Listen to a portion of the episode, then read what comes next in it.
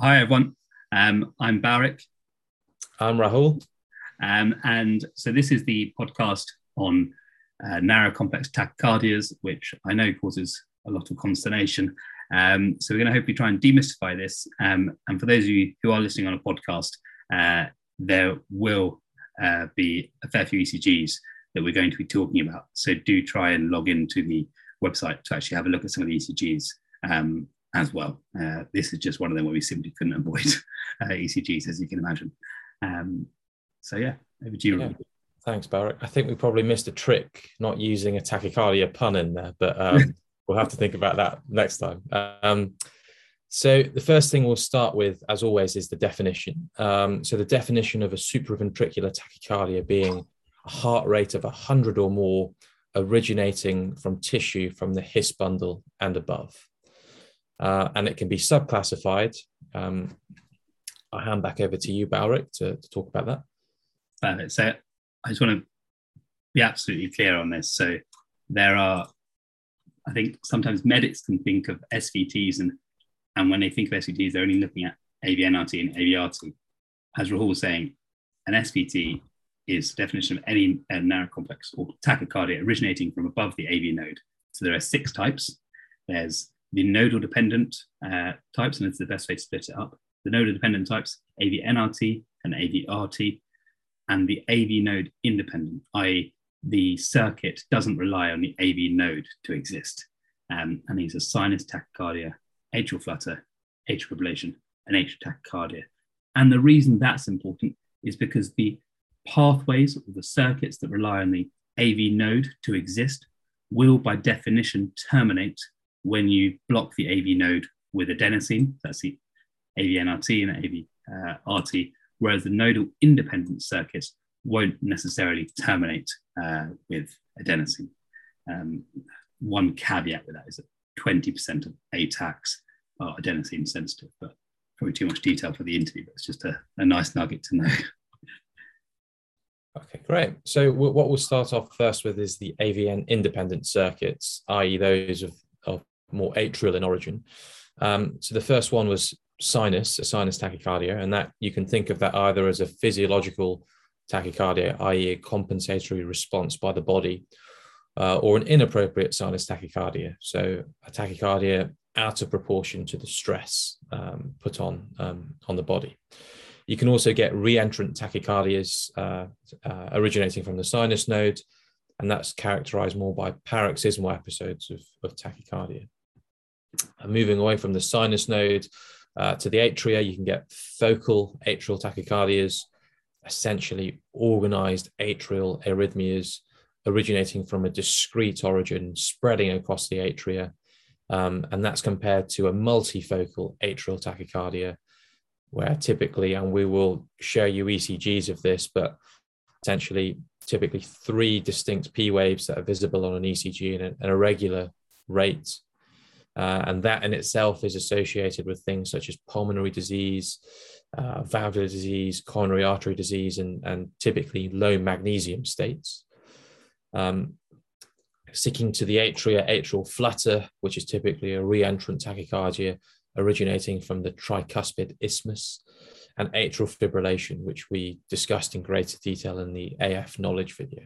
Um, and then we move on to the, the junctional uh, tachycardias. Um, Barak, uh, shall I hand back to? You? Oh no, actually, we'll talk a bit. I'll talk a bit about that first. Um, and then I'll hand back to you to look at some ECGs. So uh, we'll first uh, touch on uh, the atrioventricular node reentrant tachycardias. And the underlying principle why this uh, occurs uh, is that the AVN is a, a 3D structure um, with generally poor gap junctions. Um, and so the connectivity between the myocytes isn't the best, and that means that there is more of a risk of reentrant circuits. And typically, the ECG features are you get a narrow complex tachycardia with retrograde P waves represented by a short RP interval. Um, Perfect. Yeah. So we're just going to show. I'm just going to show some ECGs of these different types of tachycardias that Rahul have mentioned uh, so far. So the first, sort of the simplest, um, but the one that's often often missed because people think they're getting tricked. Sinus tachycardia, um, you've got a normal normal PR interval, but you've got a very fast sinus rate. Um, particularly important when you're looking at images of um, narrow complex tachycardia. V1 is often a good place to A, look for P waves, and B, it's a very nice place to look for retrograde P wave activity. So V1 and lead three, they both look at the right hand side of the heart, so look at a similar area and are a good area to look for retrograde P wave activity. So you can always have a look here. Is there any, any obvious retrograde P waves? And that's shown by either a, a non-typical T wave, so it can sometimes be hidden in the ST complex or the uh, T wave, um, or just after the QRS. And the timing is important because uh, it can give you some clues uh, as to what uh, the underlying circuit or pathway may be. Um, next is atrial flutter. This is uh, typified by this sawtooth pattern, often seen best in the inferior leads, and that's because it's a cavo-tricuspid isthmus circuit, uh, and it goes around uh, around that area, and it means that you have these inferior, inferiorly directed um, atrial activity in the inferior leads, which is quite odd, uh, and conversely positive then uh, in V1. Um, here we have uh, hopefully an ECG, which isn't too difficult. It's irregularly irregular QRS complexes with no discernible um, atrial active, regular atrial activity. Again, in V1, you sometimes see some people would describe this. Uh, we try and move away from these descriptions, Some people might describe this as coarse atrial ablation because it looks like there is some element of the atria trying to exhibit some organized atrial activity, but to all intents and purposes, don't get yourself uh, hung up in, especially in the interview. This is atrial fibrillation with irregularly irregular uh, QRS complexes and no discernible uh, regular atrial activity. Um, and this is the final, this is probably the hard, one of the hardest ones to spot, so atrial tachycardias. Um, these are because it's hard to spot because as you can imagine, if you look at V2 here, there's or V1, you can see a nice P wave. So you think, well, is this just a sinus tachycardia? Uh, the reason it's not is because you can sometimes, uh, and not always, see the second P wave. This is actually an atrial tachycardia with two to one block. So what I sometimes do with sinus, what I think might be a sinus tachy to make sure it's not an atrial tachycardia, is just move, uh, look at the, this P to P interval and mark halfway through and say, is there a second P wave here buried? Uh, and that's quite commonly uh, atrial tachycardias do have a degree of blocks, a two to one or three to one block. And I've not, here's one I prepared earlier. Here on the, the blue dots, I've actually marked, here's the P wave, the extra card over here. You can see the other P wave as well. And you can see it quite nicely in lead three. Um, and the reason this isn't um, atrial flutter um, is because even though you might see a little bit of sawtooth, it's these P waves are positive in the inferior leads, two, three, and AVF. So therefore, this isn't atrial flutter um, or uh, typical atrial flutter, this is an atrial tachycardia from somewhere else, and most likely the left-hand side of the heart, uh, for reasons I won't go into right now. Um, and so then talking about the nodal dependent tachycardias. So these are no, these are tachycardias that depend on the AV node. The rest of them have come from different parts of the atria, the atrial fibrillation, atrial flutter, uh, atrial tachycardia, and sinus tachycardia all come from up here. So blocking the AV node won't affect them carrying on firing. But an AV NRT is dependent upon the AV node. So the AV node um, normally has dual nodal physiology, so it has a fast pathway and a slow pathway.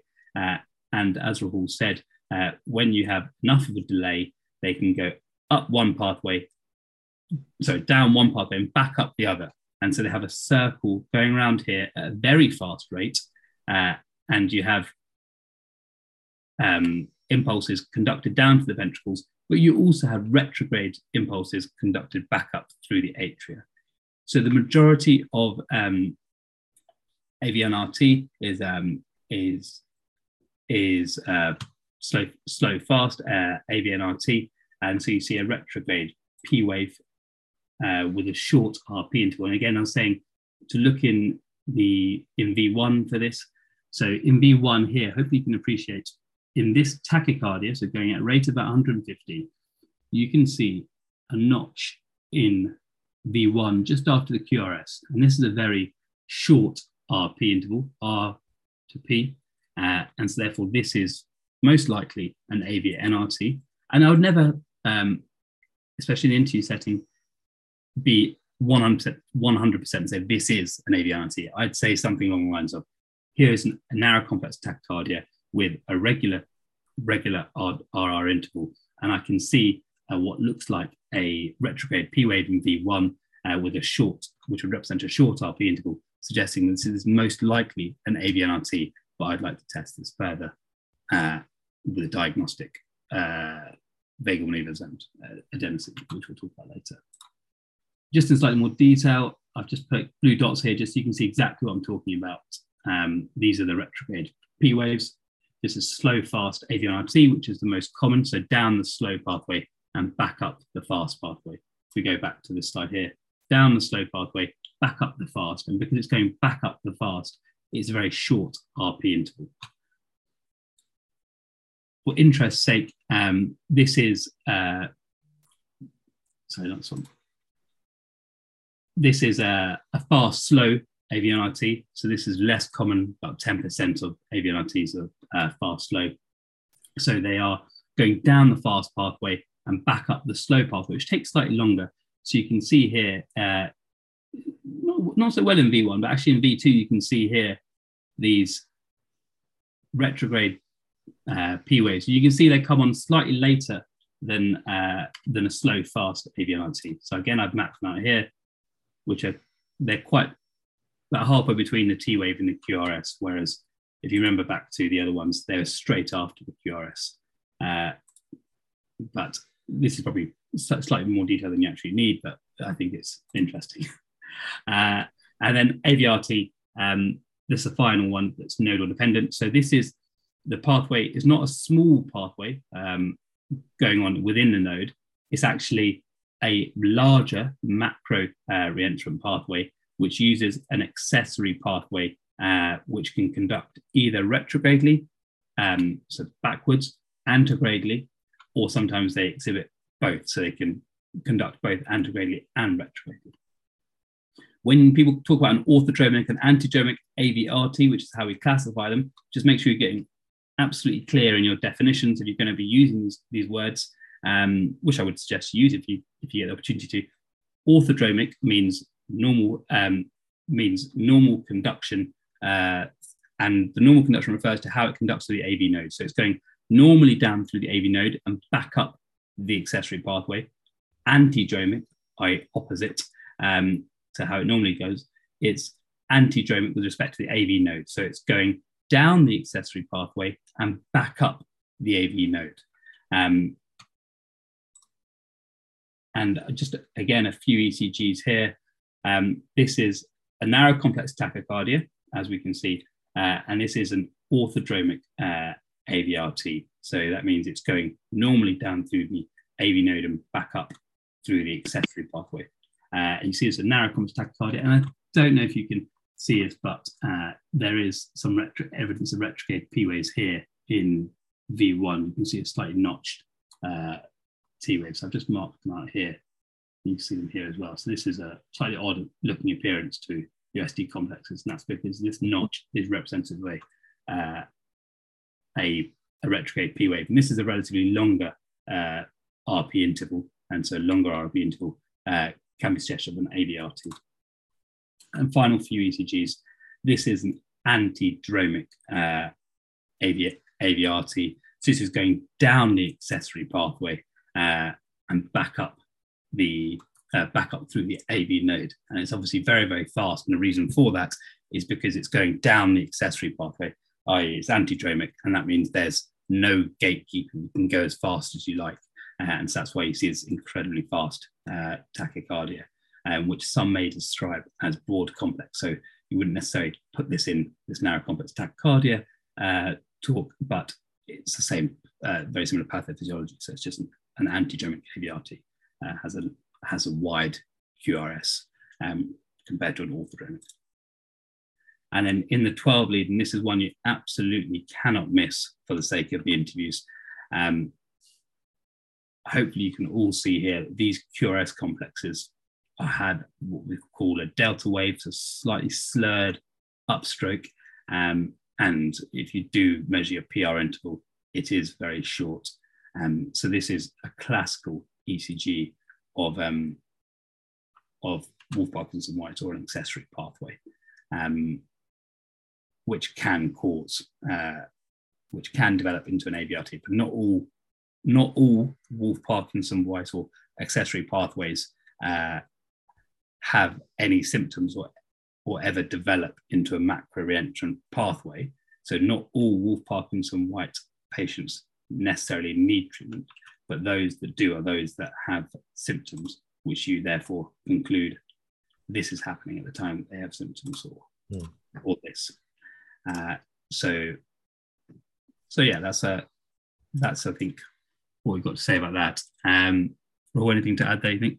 No, I think that's um, and it's great detail, and I, I guess the important thing to remember is um, in the interview setting, one doesn't need to necessarily give a specific diagnosis, but that you need to say this is a uh, narrow complex tachycardia um, and understand how to treat that and um, evaluate it, which we'll go on to talk about.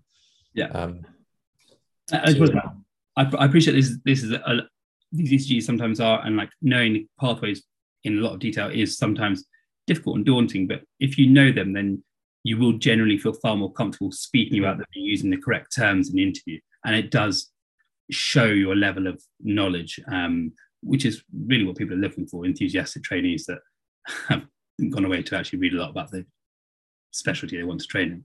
Yeah. yeah. Okay. Um, so yeah, that, that's our kind of basics of the, the different types of um.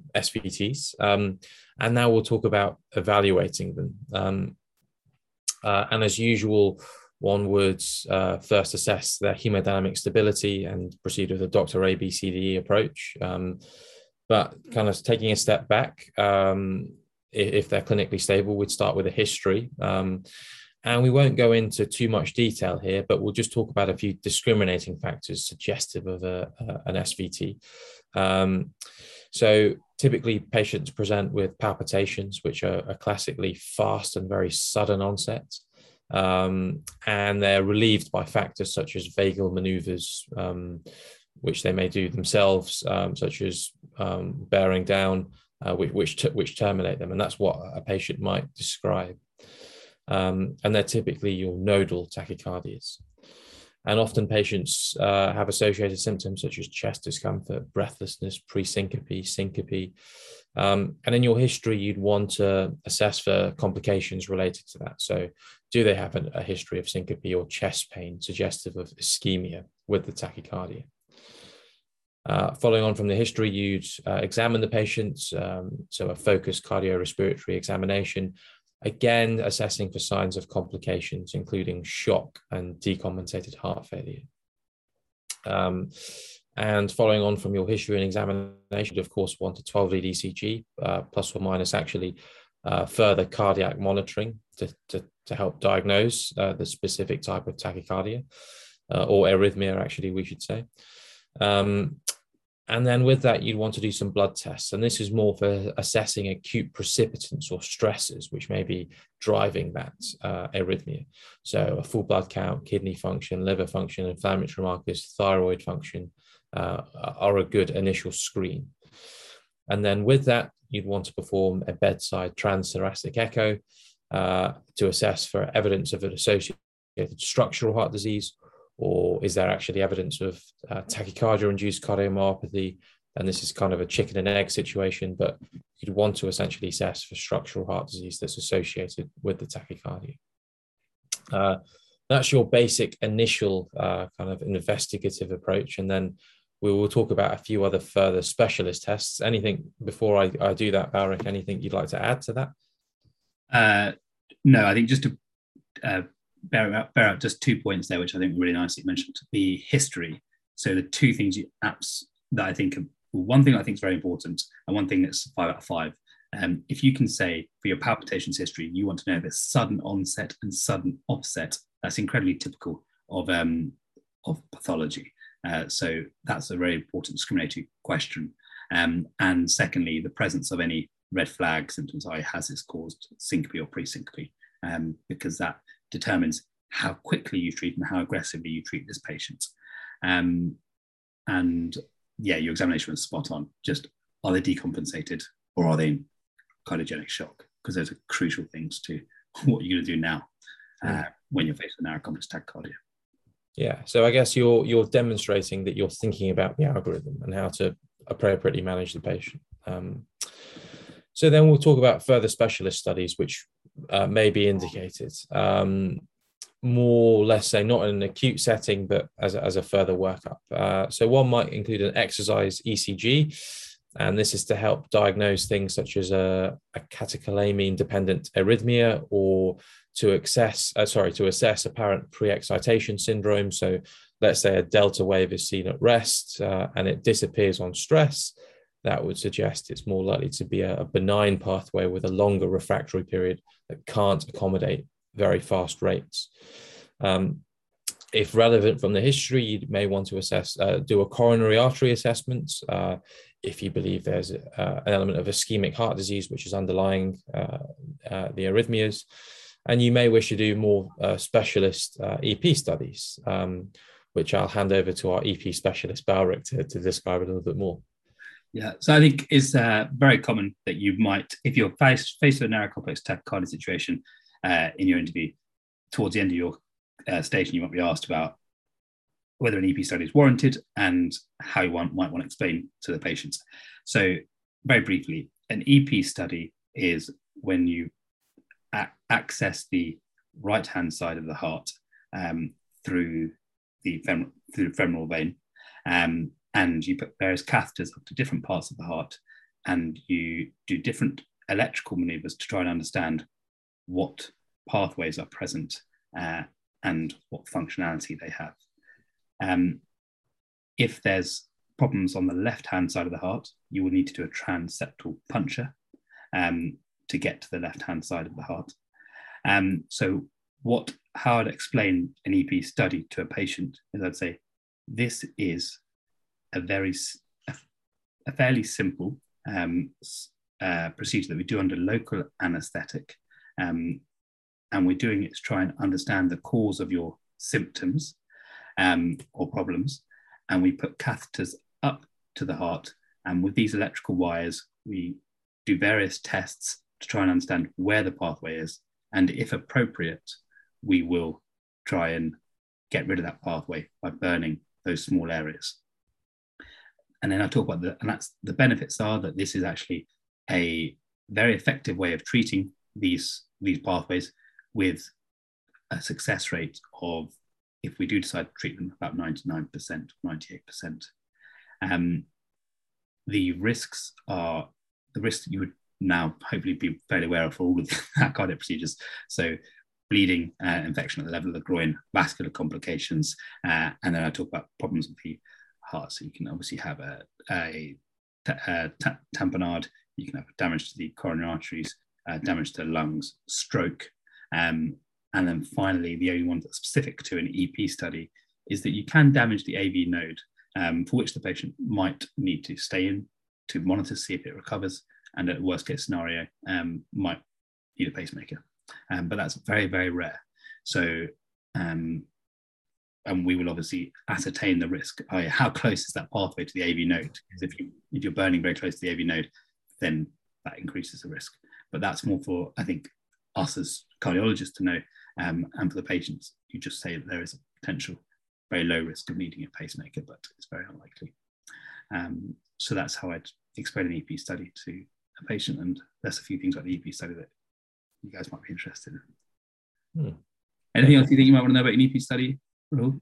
No, I think I think that yeah, it was really interesting to listen to you actually there. Um, I think that that that's obviously beyond what you'd need to know uh, in some aspects, but provides a lot of the core principles to essentially explain, which could be a, as you say, a lot at end of the interview question, end of scenario question that could be asked. Um, certainly, um, I think that that covers it.